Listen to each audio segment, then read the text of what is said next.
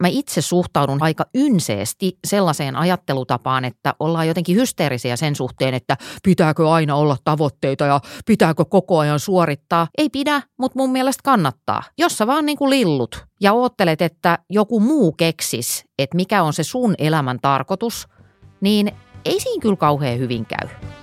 Ei susta tyytyväistä tuu.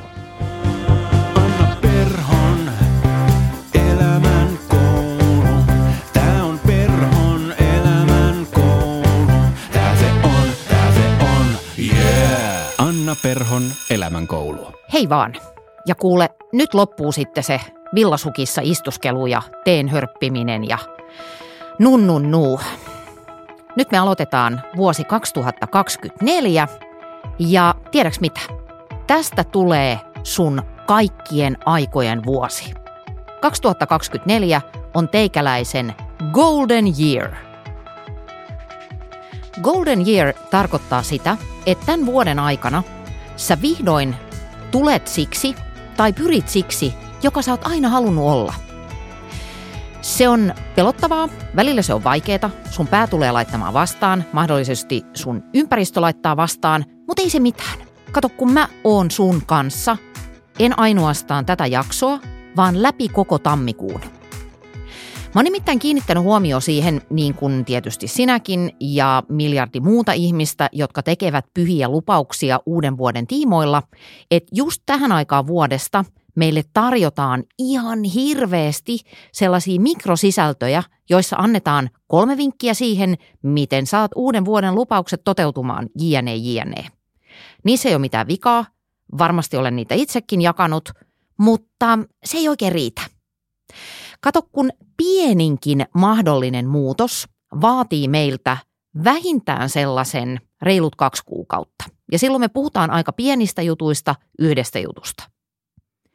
Jos ja kun me halutaan tehdä tästä vuodesta sun golden year, niin me tarvitaan vähän enemmän yhteistä aikaa ja me tarvitaan enemmän ja syvempiä näkökulmia ja ennen kaikkea me tarvitaan jälleen kerran sitä tekemistä, eikä meinaamista. Ihmiskunta nimittäin jakautuu kahteen kastiin. Mä rakastan näitä, joissa aina voidaan jakaa ihmiset mustiin ja valkoisiin. Apua. Tämä oli huono sanamuoto. Tämä ei viittaa mihinkään sellaiseen, mitä ehkä joku ajattelee. Mä vaan tarkoitan sitä, että tässä superkompleksisessa maailmassa on mun mielestä välillä ihanaa yksinkertaistaa asioita niin karkeasti, että melkein hävettää. Koska se auttaa meitä jäsentämään maailmaa. Ja siksi mä sanon näin, että ihmiset jakautuu kahteen ryhmään. Toiset on sellaisia funtsailijoita ja sitten toiset on tämmöisiä ryskääjiä, jotka tekee. Näistä kumpikaan ei ole toista parempi ryhmä. Näiden kahden ryhmän välissä on meinaamo. Sinne valuu porukkaa kummastakin päästä, sekä ajattelijoista että tekijöistä. Ja sitten siellä meinaamossa vaan niin kuin meinataan. Mutta mehän emme tässä podcastissa sellaista suvaitse. Eli mä avaan sulle ihan lyhyesti, että mitä on ajattelijat, mitä on tekijät, ja sitten sä voit vähän funtsia, että kumpaan ryhmään sä kuulut. Ajattelijat on niitä, jotka vuoden alkaessa tyypillisesti tekee fantastisen hienoja unelmakarttoja. Ne piirtelee uudet vihot ja kalenterit täyteen erilaisia suunnitelmia ja leikkaa loputtomasti niitä nättejä kuvia ja visualisoi hyvin hartaasti, että näin tämä tulee menee ja näin mä ajattelen, että tämä homma on. Sitten on tekijät, jotka ottaa sen vihon esille ja ottaa sakset ja ottaa niitä lehtiä, mistä pitäisi leikata niitä unelmakartan kuvia ja leikkaa kolme kuvaa ja pitkästyy ja ajattelee, että no nämä asiat selviää tässä tehdessä. Nimimerkillä kokemusta saattaa olla. Kumpikin tyyli on aivan yhtä rakastettava, mutta kummassakin tyylissä on myös omat heikot puolensa. Tämä ajattelija saattaa jäädä jumiin niiden unelmakarttojensa kanssa. Tavallaan niin kuin hukkua sinne, että aina vaan suunnitellaan ja suunnitellaan ja suunnitellaan. Ja sitten huomataankin, että oho, nyt on huhtikuun puoliväli ja ei tämä nyt oikein vielä, vielä ole lähtenyt jalalle. Ja sitten taas tämmöiset meikäläisen kaltaiset, öö, mitä me nyt ollaan, tämmöisiä hosujia, että mennään vaan ja pyydellään sitten jälkikäteen anteeksi, niin tässä saattaa huomata sen, että aloittaa ihan hervottomalla innolla jonkun uuden hienon projektin ja sitten törmääkin sellaisiin vastoinkäymisiin tai muihin seikkoihin, joita en ole ollenkaan ottanut huomioon. Ja sitten se motivaatio alkaa vähän lähteä tai se projekti jää ja sitten hyökätään seuraavan jutun kimppuun, että mä mietin tota entistä sitten vähän myöhemmin. Ja senkin tyypin kohdalla on huhtikuun puoliväli ja oikeastaan niin kuin mitään kauhean arvokasta ei ole saatu aikaiseksi. No yhtä kaikki, kumpaan ryhmään tahansa kuulutkin, niin mä haluan auttaa sua ja auttaa samalla itseäni, että ne tavoitteet, joita mä oon asettanut itselleni täksi vuodeksi – vuodeksi 2024, josta mun mielestä olisi oikeudenmukaista tulla meidän paras vuosi vähän aikaan.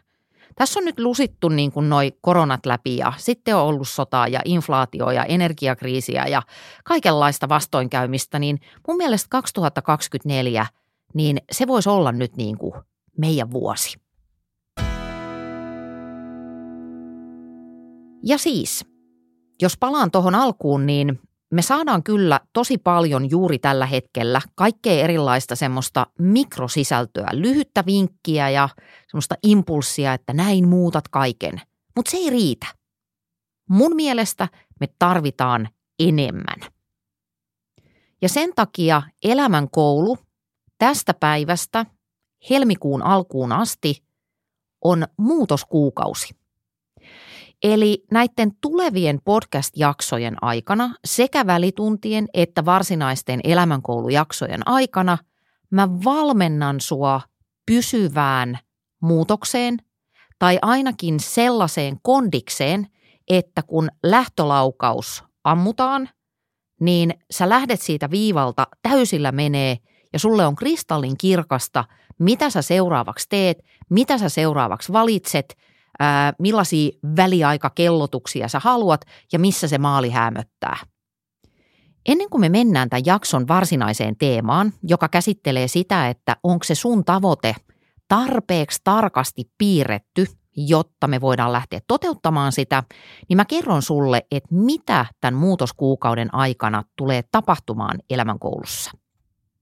Se on nimittäin ihan hirveän tärkeää, että millä tavalla se tavoite on paketoitu, miten sä sen itsellesi kerrot. Siinä on muutamia kriittisiä pisteitä, jotka kannattaa ottaa huomioon, jotta me varmistutaan siitä, että hommat lähtee raiteilleen oikealla tavalla heti alusta saakka – Eli kyseessä on vähän sama juttu, että jos sä lähtisit rakentamaan taloa, niin okei, joku voi hahmotella sen niin sanotusti klubiaskin kanteen, mutta jotta sä saisit siitä talosta pysyvän ja turvallisen ja sellaisen, että sitä ei susi pysty puhaltamaan kumoon, niin silloin sä tarvitset tarkemmat, asiantuntevammat piirustukset siihen.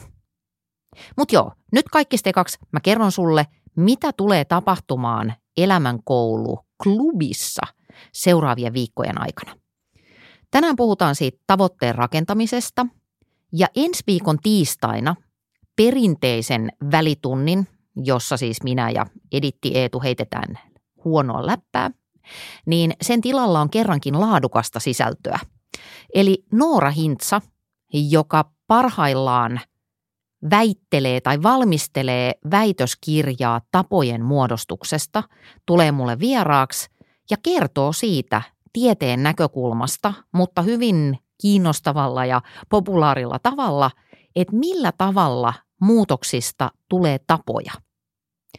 Se on olennaista sen takia, että mitä automaattisempia meidän valinnat on – niin sitä helpommin ja itsestään selvemmin ne meiltä sujuu.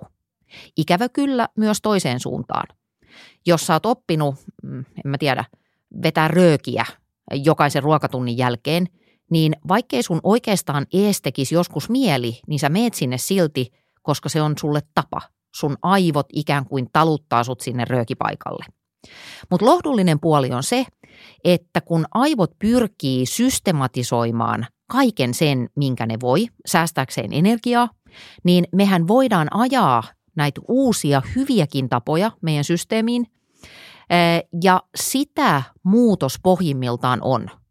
Okei, se on myöskin ajattelutapojen ja uskomusten ja itsetuntemuksen mm, treenaamista, mutta hyvin pitkälle se on ihan tätä aika teknistä muokkaamista tiedostamattomiksi valinnoiksi.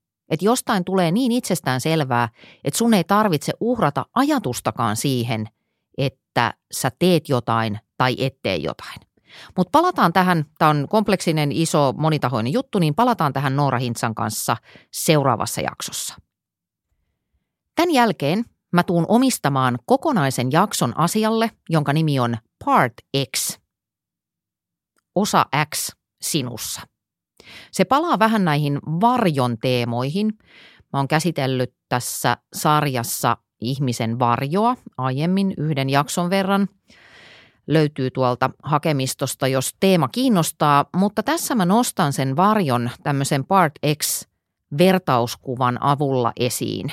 Part X on Phil Statsin yhden mun lemppari psykiatrin kehittämä voisiko ta- sanoa tämmöinen psykologinen metafora siitä, että millä tavalla suurin vastustaja useimmiten löytyy meistä itsestä.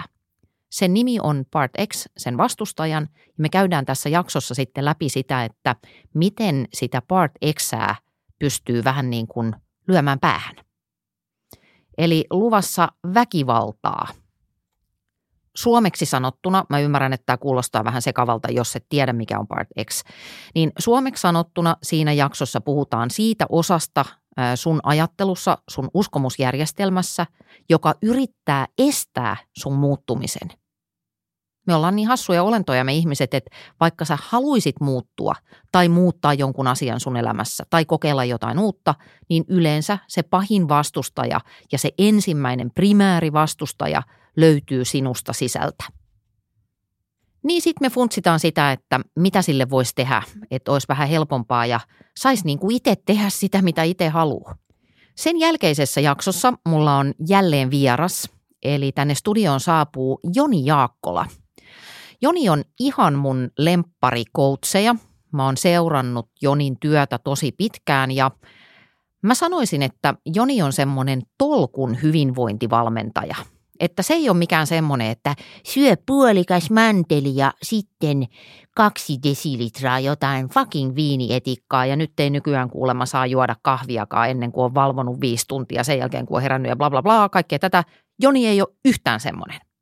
Ja Joni kertoo meille siitä, että miten tehdään hallitusti onnistunut elämänmuutos sieltä hänen vinkkelistään katsoen. Jonin jälkeen Tätä tulee siis paljon tätä kamaa, niin kuin huomaat, koko kuukausi. Ja tämä tähtää siihen, että sä saat sitä, mitä sä haluat vuonna 2024. Niin Jonin jälkeinen jakso on superkiinnostava, koska siinä me käsitellään persoonallisuustyyppien ja muutoksen välistä suhdetta. Kaikki ihmiset pystyvät muuttumaan ja muuttamaan omia valintojaan. Se on mun uskonto – mutta me suhtaudutaan luontaisesti vähän eri tavalla muutoksiin. Meissä on olemassa tietynlaisia geneettisiä, perinnöllisiä ja opittuja asetuksia, jotka vaikuttaa siihen, että kuinka nopeasti me esimerkiksi adaptoidaan muutoksia. Ja tämä on ihan valtavan kiinnostava alue. Tuskin maltan odottaa, että ollaan siinä jaksossa. No, sitten kun ollaan kaikki tämä vedetty, niin sitten tulee niin sanotusti normaali välitunti, jossa mä käyn läpi teidän palautteita ja mä olisin ihan sairaan iloinen, jos joku teistä, joka tätä muutosta alkaa nyt mun kanssa tehdä, niin suostuisi tulemaan vieraaksi siihen jaksoon. Jos kiinnostaa, niin laita meille DM osoitteessa info at annaperho.fi tai voit laittaa jo tästä matkan varrelta vaikka ääniviestiä meidän WhatsApp-numeroon 050549594. Kysy mitä vain muutoksesta, kerro mitä vain muutoksesta. Ihmiset rakastaa sitä, että joku menee päin helvettiä, niin niistä erityisesti haluamme kuulla. No ei vaan. Mielellään kuullaan myös onnistumisista, Mutta mä tarkoitan vaan sitä, että jos ei heti lähde, niin rentoudu. Kato, kun ei kukaan tässä nyt saa heti mitään niin kuin sormia napsauttamalla aikaiseksi. Ja sehän tässä välillä turhauttaa, mutta mennään yhdessä. Sitten tämän muutoskuukauden viimeisessä jaksossa, ensimmäinen helmikuuta, niin me täytellään yhdessä elämänkoulu työkirjaa. Yes, mä oon aivan sairaan innostunut elämänkoulu työkirjasta. Se on parhaillaan tulilla. Kirjoittelen sitä tässä spiikkien välissä, kuten voit kuulla tässä. Sitä päästään sitten ihastelemaan silloin tämän muutoskuukauden viimeisellä kerralla. Totta kai nämä muutoksen teemat on läsnä elämänkoulussa koko vuoden läpi, mutta otetaan tähän nyt semmoinen niin tiukka fokus siihen, että sä saisit elämästäsi irti sen, mitä sä haluat tässä vuoden 2024 aikana, ja siihen sitten käsikassaraksi, siis aivan konkreettiseksi IRL-esineeksi, tulee tämä elämänkoulutyökirja. Mutta mä palaan siihen tulevien jaksojen aikana. Ja nyt tämän alkuverryttelyn jälkeen lähdetään kattoon sitä, että millainen on hyvä tavoite. Eli tarkennetaan siihen – että mitä sä nyt sitten oikein niin kuin haluaisit? Mitä saisi olla? Kuten kaikkia tärkeitä asioita, niin tätäkin mä käsittelin Family Manin kanssa. Me käytiin tämmöinen lyhyt keskustelu tämmöisestä suuresta janateoriasta, mitä hän aina viljelee silloin, kun puhutaan jostain tavoitteista tai lähinnä se on sitä, että minä vaahtoa jostain, että nyt on taas sitä ja tätä ja tota tekeillä ja sitten hän palauttaa aina ne mun pointit tälle janalle, joka itse asiassa on aika käyttistä. Kuunnellaan. Mä annan pienen suunvuoron Family Manille tähän väliin. Monta kertaa, kun me puhutaan tavoitteista, niin sä vedät esiin tämän suuren janateorian, niin voitko jäsennellä – Mistä on kysymys Family Manin suuressa janateoriassa? Ei se ole sen suurempi janateoria, mutta siinä, kun mä usein ajattelen asioita sille, mitkä asiat on samalla janalla, niin sen niin tavoitesanan kanssa tai tavoitteellisuuden kanssa samalla janalla on niin unelma ja sitten siellä on niin pyrkimys ja sitten siellä toisessa päässä siellä on vaikkapa niin kuin, äh, flekmaattisuus ja katkeruus, joka, joka tavallaan niin kuin sit saattaa tulla, jos ei ole minkäännäköistä tavoitteellisuutta.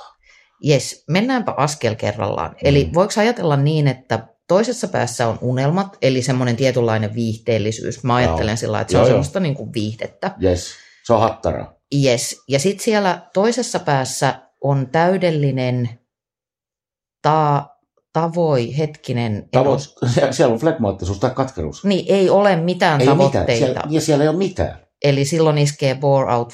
Niin, ja. S- silloin, niin, ja sitten sit tavallaan niin kuin, että jos ajatellaan, että se tavoitteellisuus on niin tämmöinen energiapatukka, proteiin boost-patukka, yes, tällainen, on hyvä. jos se unelma on sitä hattaraa, niin sitten tämä tavoitteellisuuden, niin kuin siellä janan toisessa päässä on se flekmaattisuus, niin se on sitten sitä tavallaan, niin kuin mikä syö itse itseään. Leijona viinaa. Niin, no ei vaan, ei välttämättä mitään, vaan se on sitä, joka loppujen lopuksi niin kuin, tavallaan ää, aiheuttaa henkisen nälkäkuoleman. No niin, äh, ehkä mä avaan tätä vähän vielä tarkemmin, kun tämä janateoria on sen kehittäjälle itselleen niin tuttu, niin mä luulen, että mun kannattaa vähän tulkita tätä tarkemmin sulle. Mutta tämä on musta validi ajatus. Meillä on siis tämmöinen jana, jonka toisessa päässä on unelmat. Ja toisessa päässä on totaalinen ajelehtiminen. Eli sä yrität ehkä jotenkin laimeesti täyttää joidenkin muiden ihmisten tai jonkun mielikuvitusolennon, kuten vaikkapa suoritusyhteiskunnan luomia mielikuvia. Tai sit sä et tee mitään valintoja. Sä vaan niin kuin oot ja reagoit siihen, mitä sattuu vastaan tulemaan. Ja silloin kun ajelehtii, niin ei tietenkään voi saada kuin ihan äärimmäisellä tsägällä jotain sellaista, mitä itselleen toivoisi, ja tilanteen ollessa kroonisesti näin, niin sehän johtaa sitten katkeruuteen, masennukseen ja henkiseen nälkäkuolemaan.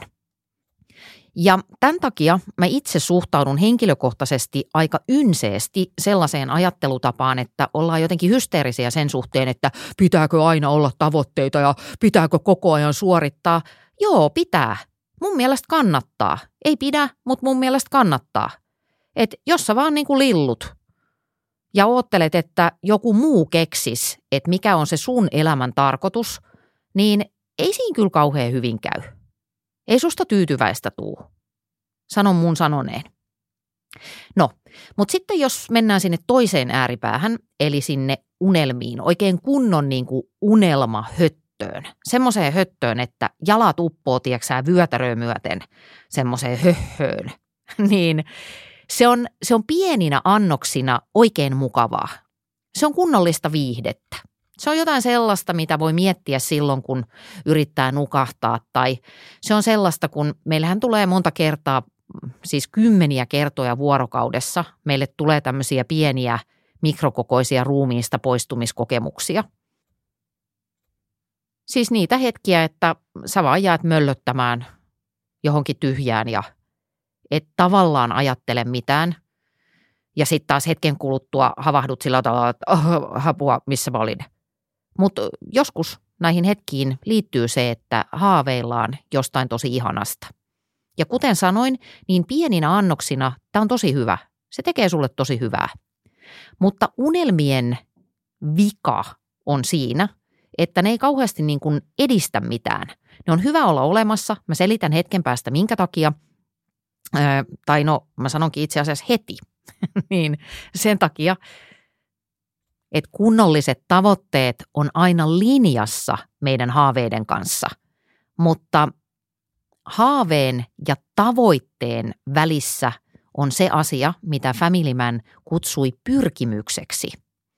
Ja oikeastaan tavoitteet ovat sielultaan pyrkimystä sillä janalla kohti unelmia.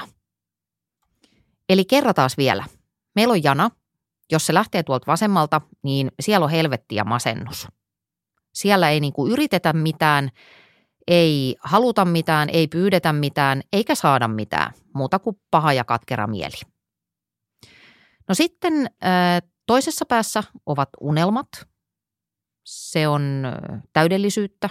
Täydellisyys itsessään on saavuttamattomuutta, mutta siinä välissä on tavoitteita ja pyrkimyksiä. Ja tässä jaksossa me keskitytään tavoitteisiin ja pyrkimyksiin. Tiedätkö muuten, mistä tunnistaa tavoitteen? Sen tunnistaa siitä, että se aiheuttaa vastustusta. Kun sä tavoittelet jotakin itsellesi tärkeää, niin se automaattisesti herättää sinussa spontaania vastustusta. Mä kerron pari esimerkkiä. Mun 2024 tavoitteisiin kuuluu rajaaminen – Hyvä ystäväni Kirsi Piha käyttää semmoista metodia, että hän valitsee jokaiselle vuodelle yhden sanan, joka johtaa sitten jotenkin sitä vuoden tekemistä. Ne on niin kuin tämmöisiä teemoja. Kattokaa vaikka Kirsin Instaa, se selittää sen tosi hyvin siellä. Niin jos mä käyttäisin Kirsi Piha-metodia, niin mä sanoisin, että mun 2024 sana tai teema on rajaus. Mä oon kipittänyt niin lujaa nämä viime vuodet noin niin kuin y- yrittäjäroolissa, kun on ollut tätä koronaa ja kaikkea sittiä, niin mä ajattelen, että nyt pitää vähempää, vähentää ja fokusoida. Ja nyt kun mä istun täällä studiossa kahdeksas ensimmäistä e, vuoden ensimmäisenä työpäivänä, niin tämä tuntuu ihan hirveän helpolta. Et voi vitsi, kato meitsi rajaa ja mä sanon ei ja Mulla on selkeä fokus ja visio ja pari muuta konsulttitermiä tähän.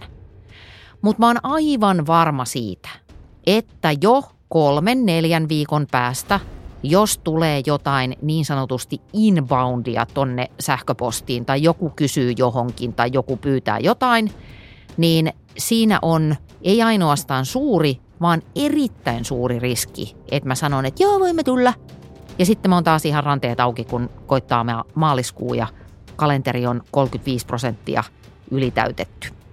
Okei, tavallaan positiivinen ongelma, en välitä, mutta saat varmaan tästä niin kuin hommasta kiinni.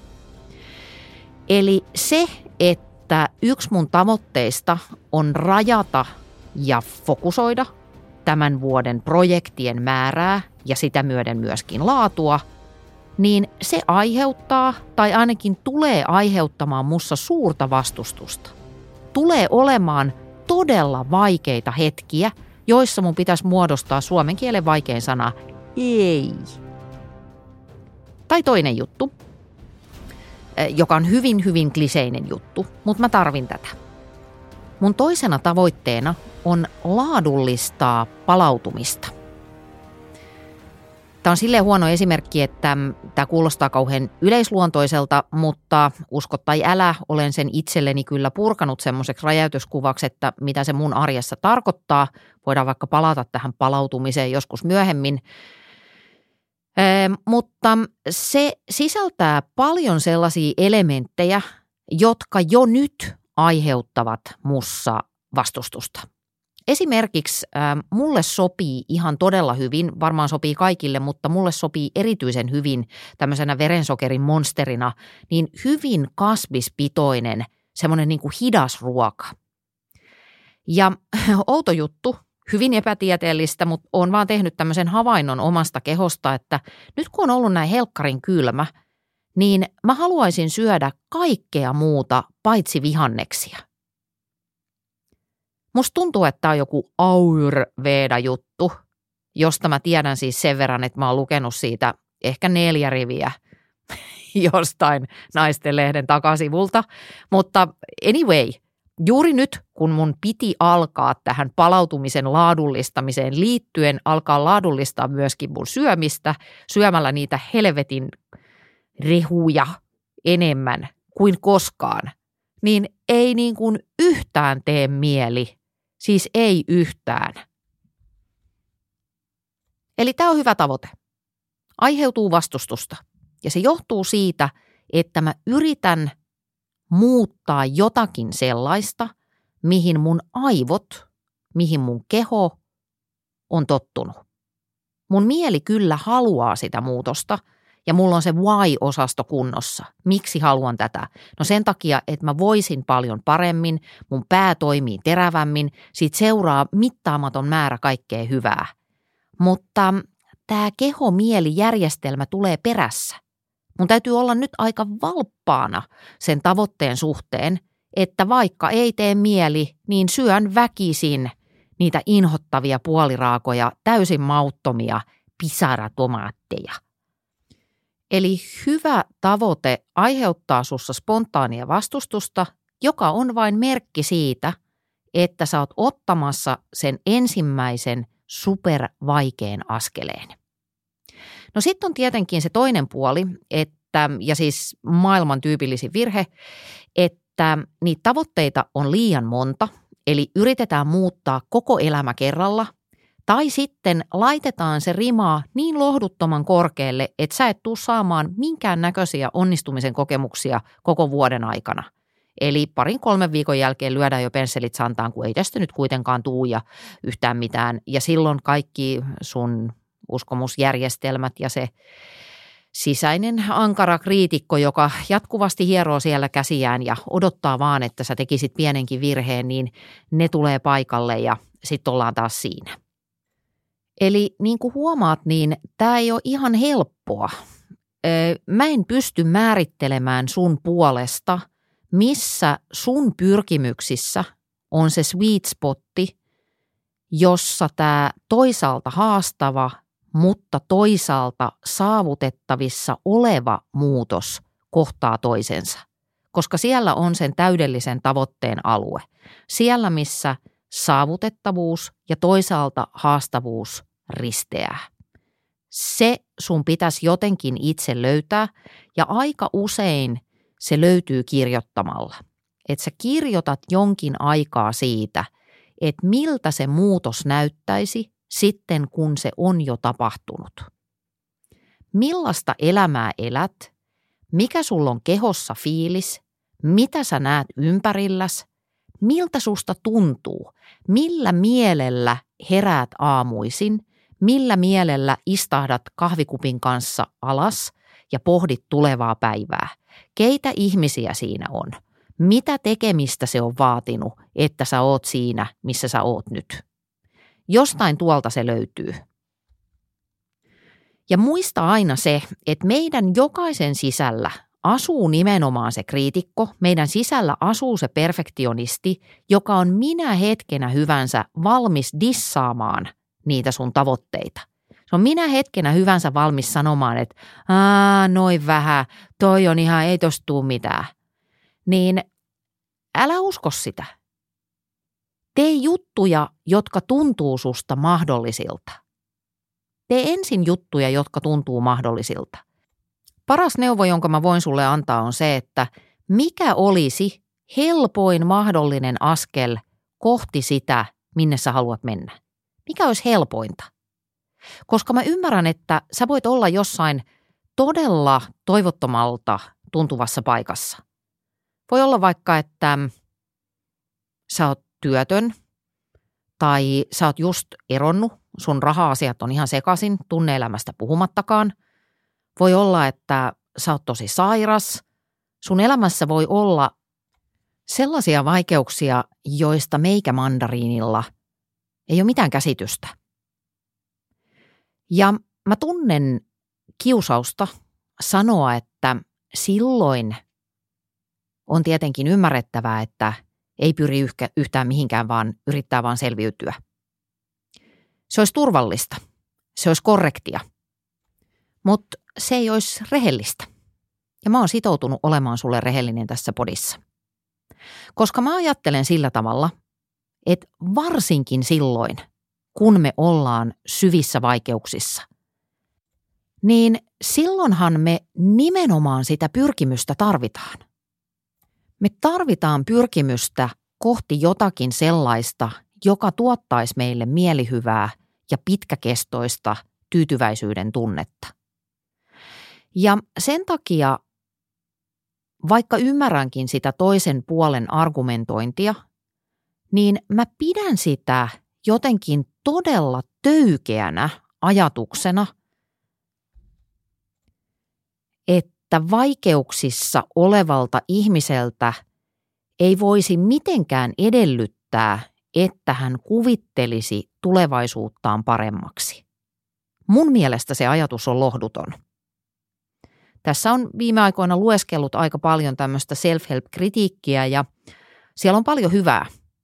Mutta tästä tämmöisestä fundamentaalista näkemyksestä mä oon henkilökohtaisesti tosi eri mieltä.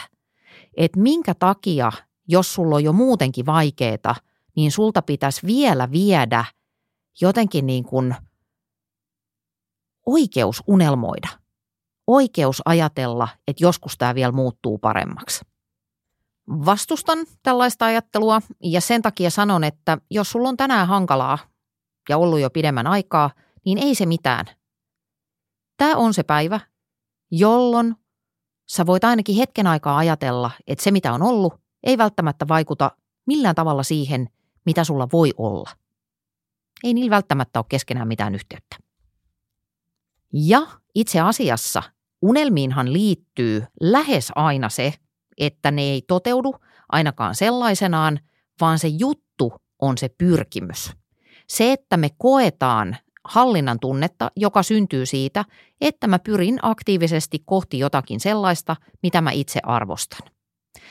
Ja kun ne arvot näkyy siellä haaveissa, niin tässä me päästään siihen, että tavoitteiden, kunnollisten tavoitteiden, pitäisi olla linjassa niiden unelmien kanssa – jos se unelma on semmoinen, se on se ideaali, se on niin, kuin niin korkealla, että sitä ei välttämättä voi koskaan saavuttaa, niin siitä huolimatta me voidaan ohjata meidän valintojen suuntaa sinne unelmien suuntaan.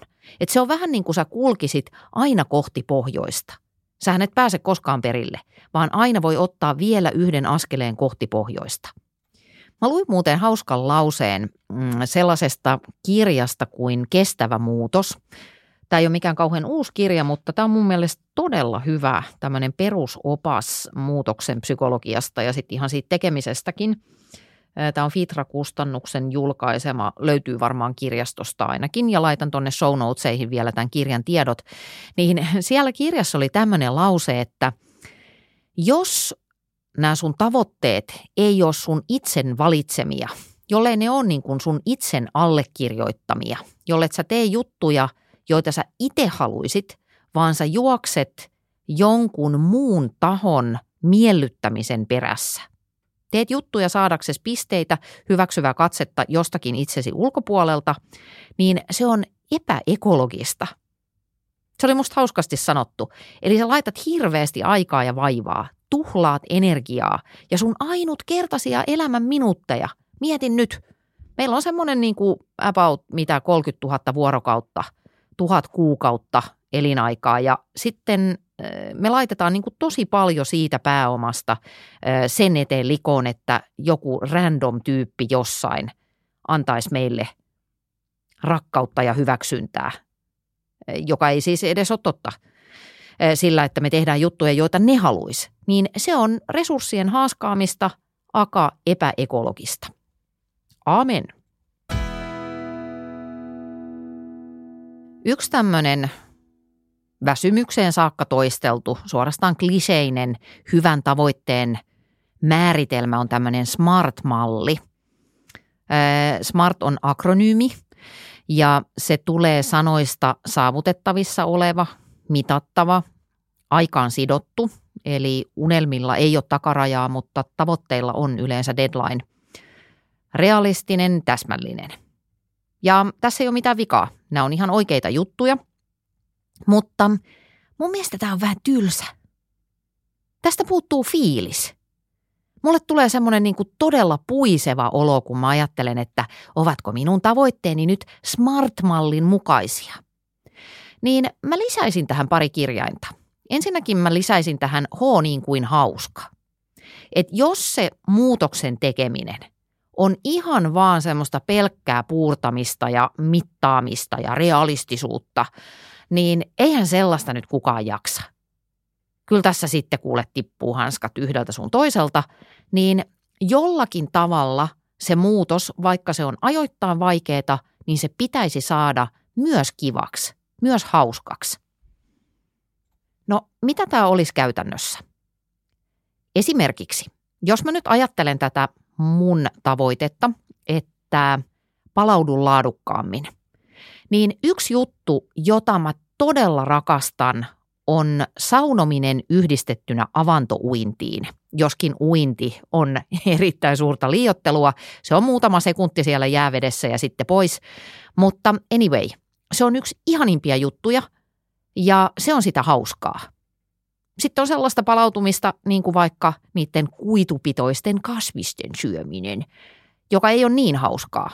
On se välillä. Siis mä, nyt ei ole tarkoitus, että mä dissaan kasvisruokaa, koska siitä saa myös hyvää. Mulla on nyt vaan semmoinen vaihe, ettei maistu, niin kuin ihan vaan tiedoksi. Mutta jos mä ajattelen laadukasta palautumista, niin siellä on paljon sellaista, joka voi oikeasti olla kivaa ja sellaista, mitä mä haluan tehdä ja johon mä haluan investoida aikaani. Ja sitten toinen kirjain, jonka mä lisäisin tähän Smart-listaukseen, niin se voisi olla vaikka J, kuten jännitys, tai I, kuten inspiraatio, tai K, semmoinen niin kuin kutka, semmoinen, semmoinen, tiedätkö, semmoinen, vähän semmoinen kutina tai semmoinen poreilu, P niin kuin poreilu, että kun sä ajattelet sitä sun tavoitetta, niin sulle tulee heti vähän semmoinen uplifted olo. Siis ihan tälläkin hetkellä, kun mä mietin niitä juttuja, joihin aion tänä vuonna keskittyä, joista itse asiassa elämänkoulu ja kaikki tämän ympärillä tapahtuvat jutut on yksi ö, niin kuin main thing, niin mulla on kehollisesti vähän semmoinen niin kuin kiva kupliva olo. Se on mun mielestä ruotsiksi pirrig, niin mä oon pirrig. Ja vaikka ei olisikaan, niin se kuulostaa siltä, että on niin kuin kivaa. Ja tämä on itse asiassa ihan todella hyvä happotesti sille, että onko tämä sun muutos, jota sä lähdet nyt tekemään, onko se sun tavoite sellainen, mitä sä todella itse haluat. Koska silloin, kun se meidän pyrkimys on suorassa yhteydessä niihin haaveisiin, niin se tuottaa jo itsessään sitä ilon ja innostuneisuuden tuntua. Sitä ei tarvi niin kuin hakemalla hakea mistään, vaan se on siellä taustalla säteilemässä koko ajan. Eli jos mä vähän yritän tiivistää, niin hyvä tavoite on semmoinen, jolla on suora kytky henkilökohtaisiin merkityksiin. Kun ne merkitykset ja arvot, ne on kääritty niihin unelmiin. Unelmien sisällä on semmoinen kultainen kehrä, joka on ne arvot ja merkitykset. Se on se sun tehtävä, sun rooli, sun tarina tässä elämässä, tässä maailmassa. Ja aina silloin, kun sä saat yhteyden siihen osaan itsestäsi, joka on sitä kaikkein autenttisinta sinua, niin sä et voi olla tuntematta sitä. Se on kehollista, se on innostavaa, se herättää sussa todennäköisesti monia luovia ajatuksia. Sä vaan tiedät, kun sä oot sen jonkun oikein äärellä. Mutta jos sä toteutat vain joidenkin muiden toiveita, niin sit se on sitä suorittamista, mistä kaikki valittaa koko ajan, että kun tämä on tämä suorittaminen ongelma. Ei ole. Suorittaminen ei ole silloin ongelma, jos sä teet juttuja, joita sä itse arvostat. Mutta jos sä suoritat asioita sen takia, että joku muu tykkäisi susta, niin silloin sulla on iso ongelma. No sitten on se, että kukaanhan ei saavuta mitään yksin. Kaikki asiat, mitä me maailmassa tehdään, niin me tehdään ne muiden ihmisten kanssa tai niiden muiden ihmisten kautta. Ja sen takia, mitä isommasta muutoksesta on kysymys, sitä enemmän sä tarvitset siihen sosiaalista tukea.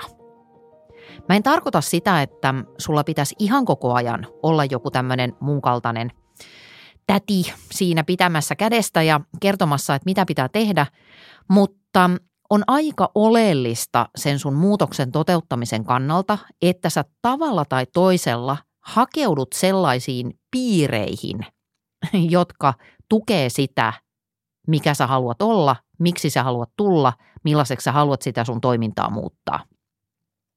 Ja tästä on sitten ihan hyllymetreittäin tutkimusta, että millä tavalla se ympäristö, jossa me eletään ja meidän sosiaaliset suhteet, että millainen impakti niillä on niiden meidän elämäntapojen esimerkiksi muokkautumiseen. Että millaisen arvomaailman omaavat ne ihmiset, joiden kanssa me eniten vietetään aikaa. Et sanotaan nyt vaikka, että sä olisit tosi innostunut siitä, että sä rupeat yrittäjäksi. Mutta sitten sun lähipiirissä olevat ihmiset, heillä on ehkä huonoja kokemuksia yrittämisestä tai muuten vaan sellaisia näkemyksiä, että ei tule toimimaan, niin se voi olla aika lannistavaa, kun ne alkaa luetella sitä, että kuule ei siitä mitään tule ja onko ajatellut sun eläkemaksuja ja mistä ne asiakkaat sitten tulee ja sitä ja tätä ja tota. Niin jos olet tämmöisessä tilanteessa, niin hakeudu ihmeessä vaikkapa keskusteluryhmiin, joissa on ihmisiä, jotka ovat jo yrittäjiä tai jotka harkitsevat sitä samalla palolla kuin sinä. Eli pyri varmistumaan siitä, että kun mitä tahansa muutosta ootkin tässä nyt leipomassa, niin hakeudu sellaisiin porukoihin, joko virtuaalisesti tai sitten ihan livenä, joilla on samansuuntaisia pyrkimyksiä kuin sulla – koska aina silloin, kun me koetaan epävarmuutta sen suhteen, että miten ympäristö suhtautuu siihen meidän muutokseen, niin me automaattisesti, koska me ollaan niitä laumaeläimiä, pyritään sopeuttamaan meidän käyttäytymistä sellaiseksi, että muut hyväksyisivät meidät. Niin sen takia on aika oleellista hankkiutua semmoisiin porukoihin, jossa joku ei ole heti ensimmäisenä huutamassa, että nää, nää, nää, nää, ei tosta tuu mitään – No, vaikka mä nyt vähän marmatinkin siitä smart goalista, niin mä haluaisin kuitenkin tarttua tähän A-kirjaimeen, eli aikaan sidottu juttuun. Eli niin kuin sanoinkin, niin hyvä tavoite on aikaan sidottu. Hyvällä tavoitteella on deadline. Sulla on joku semmoinen ajatus siitä, että missä ajassa tämä haluamani muutos voisi olla toteutunut tai ainakin – jotkut välitavoitteet voisi olla toteutuneita, mä oisin jo tosi hyvässä vauhdissa. Yksi järkevän tavoitteen merkki on se, että se on realistisesti, ajallisesti mahdollinen. Mä heitän esimerkin. Mä pelaan golfia vuodesta toiseen yhtä huonosti ja joka kesä kun kausi alkaa, niin sitten mä ajattelen, että no nyt mä harjoittelen enemmän ja ensi talvena mä ainakin sitten harjoittelen enemmän. Ja koskaan mä en harjoittele. Missä johtuu? No varmaankin siitä, että se ei sitten kuitenkaan ole mulle niin tärkeää, mutta se johtuu myöskin ihan oikeasti siitä, että mun elämä on jo suhteellisen aikataulutettua. Täällä on jo aika paljon kaikkea kamaa. Niin se, että mä irrottaisin X kertaa viikossa kaksi-kolme tuntia siihen, että mä menisin hakkaamaan golfpalloa, niin se ei ole mahdollista. Tai jos oikeasti mulle olisi supertärkeää, että nyt minä haluan tähdätä satavuotiaiden SM-kisoihin ja sen takia mun täytyy treenata niin paljon, että mä saisin mun tasotuksen johonkin, niin se edellyttäisi multa aika isoja muutoksia kaiken tekemisen suhteen, jotta mä saisin sille treenille aikaa. Eli me ollaan jälleen kiinni siinä, että mikä on haastavaa, mutta mahdollista. Niin se aika tuo tähän oman aspektinsa, niin kuin aika aina tuo, koska kaikki asiat tapahtuu ajassa. Mä tuun sitten myöhemmissä jaksoissa tässä muutoskuukauden aikana puhumaan tästä ajankäytöstä eh, suhteessa tämän muutoksen tekemiseen, mutta siis heitän tämän nyt vaan sulle, kun rupeat sitä omaa tavoitetta siinä kehkeyttämään, että et kyllä siinä kannattaa pitää jonkinlainen realismi siinä ajan arvioinnissa mukana, jotta ei sitten niin kuin pety ja jää ne hankkeet sikseen sen takia, että tajuaa, että mä en vaan kerta kaikkiaan pysty tähän, koska ei ole aikaa. Joskin heti kun mut pääsi tämä suusta, niin mä sanoisin, että 98 kertaa sadasta se, että me sanotaan, että mulla on liian kiire, mulla ei ole tähän aikaa, niin se ei ole totta. Koska kiireen syyttäminen on maailman kätevin käyttökelpoisin ja toimivin tekosyy. Kato, kun mulla on vähän kiire, niin en mä pysty. That's a lot of bullshit, mutta ei mennä siihen nyt. Puhutaan siitä joku toinen kerta. Mutta pidä realismi mielessä. Äläkä ole paatunut aika optimisti, kuten allekirjoittanut. Editti Eetu tässä taas moi. Lähetä palautetta osoitteeseen info at annaperho.fi tai WhatsAppissa 050 549 5094 mieluiten ääniviestillä. Kerro, jos viestiäsi ei saa käyttää osana ohjelmaa. Viestit luetaan anonyymisti tai pelkällä etunimellä. Mä annan sulle tuossa lopussa muutaman erittäin hyvän kysymyksen, joilla sä pääset määrittelemään sitä sun tavoitetta. Nyt kuuntelet tämän jakson uudestaan ja teet vähän muistiinpanoja ja sitten vastaat niihin kysymyksiin, jotka mä kohta sulle annan. Mutta mä heitän tähän väliin yhden semmoisen, mitenköhän mä sanoisin, semmoisen pienen poikkeaman tai varoituksen. Tämä on varoitus. Ole tarkkana. Nimittäin silloin tällöin, kun me ihmiset asetamme tavoitteita – niin me asetetaan niin sanottuja tunnetavoitteita. Esimerkiksi haluan olla onnellisempi. Mä haluan olla rauhallisempi. Mä haluaisin olla iloisempi. Ja joo, mä ymmärrän mitä sä tarkoitat, mutta ne itsessään kaipaavat jotain hyvin, hyvin konkreettista toimintaa ympärilleen, Eli tarkoitan sitä, että tunnetilat ovat mun mielestä sillä tavalla kehnoja tavoitteita, että tunteet tulee ja menee. Eli vaikka sä oisit maailman onnellisin, niin seuraavassa hetkessä, niin kuin me kaikki tiedetään, niin sä saatat syöksyä johonkin vaikka sun menneisyyden muistoon, joka hetkeksi aikaa synkentää kaikki valot. Tai voi olla, että sä rupeatkin yhtäkkiä hysteeraamaan jostain asiasta, joka on edessäpäin ja sitten menee fiilikset. Ja silloinhan tavallaan se tavoite, johon sä olit pyrkinyt, eli se, että haluaisin olla tosi onnellinen koko ajan, niin sehän on mennyttä maailmaa. Eli tunteet on niin epästabiileja, että niitä kohti, tai ne eivät niin kuin itsessään voi mun mielestä olla tavoitteita, tai ne, niiden ei niin kuin kannata olla tavoitteita – sen sijaan sä voisit ajatella vaikkapa sillä tavalla, tai mä ajattelen näin, että kun tämä mun palaudu laadukkaammin tavoite toteutuu tai se alkaa niin kuin kehittyä, tässähän on siis kysymys oppimisesta tai progressiosta, niin kun mä saan lisää sitä tekemistä, joka edesauttaa laadukasta palautumista, niin sen seurauksena uskoisin, että mä koen itseni useammin tyynemmäksi, tyytyväisemmäksi ja mieleni kirkkaammaksi. Mutta jos se mun tavoite olisi vaan, että mä haluan olla tyyni, tai vielä pahempaa, mä haluan olla tyynempi, niin eihän siitä nyt tulisi hevohumppaa. Niin se romahtaa sekunneissa, kun istun vaikka autorattiin ja sitten joku ei lähde vihreistä niin kuin Räikkösen Kimi, niin se kuule siitä tyyneydestä. Mutta noin niin kuin pidemmällä aikavälillä, ajan yli, niin sitä tyyneyttä saattaa tulla erinäisten tekemisten kautta lisää tähän hektiseen elämään. Mutta hei, nyt mennään tähän koreen. Mä annan sulle tähän loppuun muutaman kysymyksen, ja jos sä huolellisesti ja tarkasti vastaat näihin, niin ensimmäinen askel sun Golden Year 2024 kohti on otettu. Mä kyllä ehkä vähän vielä mietin tätä Golden Year-juttua, koska jostain syystä mulle tulee tästä vähän semmoinen niin verkostointimarkkinointifiilis.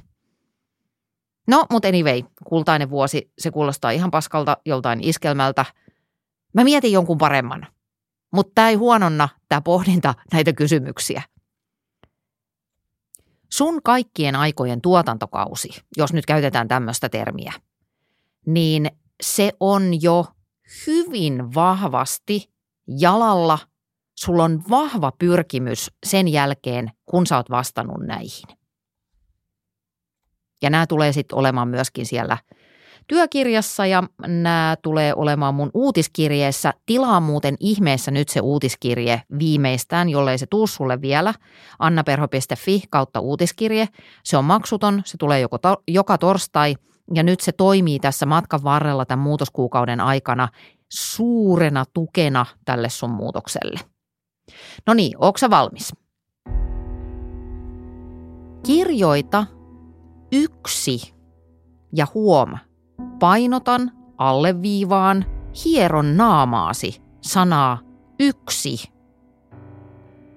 Kato, kun yksi semmoinen kardinaalivirhe myöskin, kun tehdään muutoksia, on se, että ruvetaan niin kuin ahneeksi, että mä muutan tän ja tän ja sitten vielä ton ja ton ja tän ja tän ja sitten mietitään, että kun ei tästä taaskaan tullut hevohumppaa, niin se johtuu siitä, että niitä kärkiä on ihan liian monta. Sun on pakko valita yksi.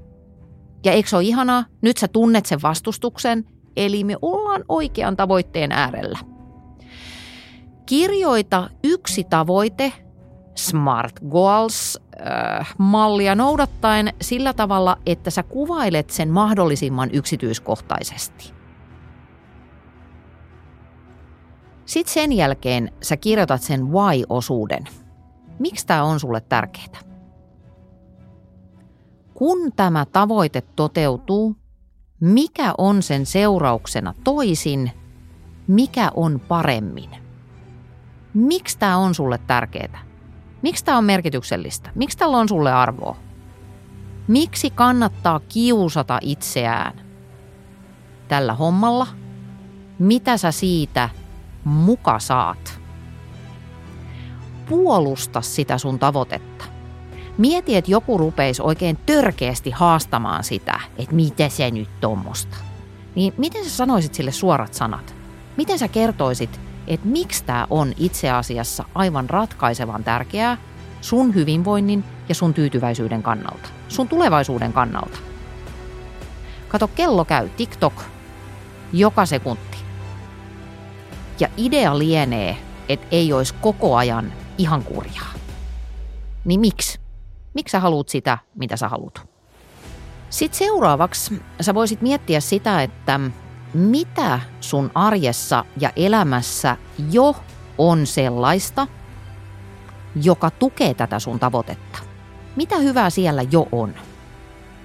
Jos me ajatellaan vaikka jotain tämmöistä klassista uuden vuoden tavoitetta, että haluan pudottaa painoa tai haluan lisätä liikuntaa, niin onko niin, että sä nyt esimerkiksi jo käyt joka päivä koiran kanssa pari kertaa päivässä ulkona, niin sehän on jo paljon. Mitä sä voisit lisätä siihen rinnalle? Mm, mitä voi jatkaa? Sekin on yksi pointti. Me ollaan aina niin hemmetin kovia niin kuin aloittaa. Mutta sitten me ei oikein muisteta lopettaa sitä, mikä ei toimi. Tai sitten me ei jatketa sitä, mitä kannattaisi jatkaa. Eli muutoksissa ideana olisi ennemminkin se, että sä aloitat jotain ja sit jatkat. Ja vähän niin kuin pidät mielessä sen, että yhdessä mielessä mitään semmoista loppusuoraa tai maaliviivaa ei ole. Eli varsinkin elämäntapamuutoksissa, niin eh, tätähän täytyy sitten loppuelämä tehdä, käydä siellä salilla, vaikka ei yhtään huvittaisi näin. Mutta jos ne merkitykset tulee siihen kylkeen, se why on vahva, miksi sitä jotain teet, niin silloin homma käy ja tikittää. Mutta mikä sun arjessa nyt jo tukee? Mitä semmoista sä teet? Mitä semmoisia valintoja sulla on? Mitä tapoja? Mitä siellä systeemissä on sellaista, joka tukee tätä sun muutosta? No sitten vastaavasti, ennen kuin pääsemme aikanaan Part X osaan, jossa siis käsitellään näitä sisäisiä esteitä, niin luettele asioita, luettele kaikki ne vastaväitteet tai semmoiset vastahankaisuudet, jotka vaikeuttaa sen tavoitteen saavuttamista. Mitkä ovat vaikka top 5 ensimmäistä asiaa, joihin sä törmäät, kun sä lähdet tätä muutosta tekemään? Sä voit jättää ne nyt ihan vaan siihen. Me palataan tähän tosiaan silloin hetkinen ensi viikon, ensi viikolla pari jakson päästä. Niin joo, mikä vastustaa? Mistä se joudut luopumaan? Mitään ei saa, jos ei jostain luovu. Yksi muutosten iso iso jarru on se, että me tungetaan meidän elämä – ja kalenteri ihan liian täyteen kaikkea kamaa. Ja sen kanssa meikäläinenkin tässä nyt taistelee. Et kun pitäisi sanoa sitä ei-sanaa ja nimenomaan rajata. Mä haluan rajata, jotta mä saisin siihen tilalle vaikkapa sitä laadukkaampaa palautumista. Ja mä uskon, että mä saisin mm, työvais paljon parempia tuloksia, jos mä uskaltaisin rajata enemmän ja keskittyä enemmän. No sitten seuraava kysymys on se, että mitä sun pitää oppia? Koska muutos on ytimeltään oppimista. Me opitaan uusia asioita. Ei me olla tässä tekemässä mitään ihmettä tai mitään taikatemppuja tai mitään semmoista, että illalla menen nukkumaan ja aamulla herään uutena ihmisenä. Niin ei tule ikävä kyllä käymään, vaan mehän opetellaan uusia asioita. Niin nyt täytyy sitten niin kuin miettiä sitä, että mitä on ne keskeiset taidot, joita sä tarvitset, että se muutos mahdollistuu. Mitä sen pyrkimyksen tueksi tarvitaan, jotta sä pääset eteenpäin? Täytyykö sun opiskella jotain? Täytyykö sun ottaa jotain koutsausta? Täytyykö sun vähän lueskella jotain juttuja? Täytyykö sun liittyä johonkin vertaisryhmään? Mitä on ne skillsit, joita sun pitää treenata? Ja nyt kun mä puhun tätä, niin toivottavasti ymmärrät sen, että juuri tästä syystä se, että me rajataan se tavoite yhteen. Okei, mulla on kaksi, myönnän, mutta älä tee kuten minä teen, vaan tee niin kuin kantsii tehdä. niin kun tässä sä tajuat varmasti sen, että jos niitä tavoitteita on kauhean monta, niin sit sitä opittavaa kamaa on niin järjetön määrä, että sun päähän ei mahdu.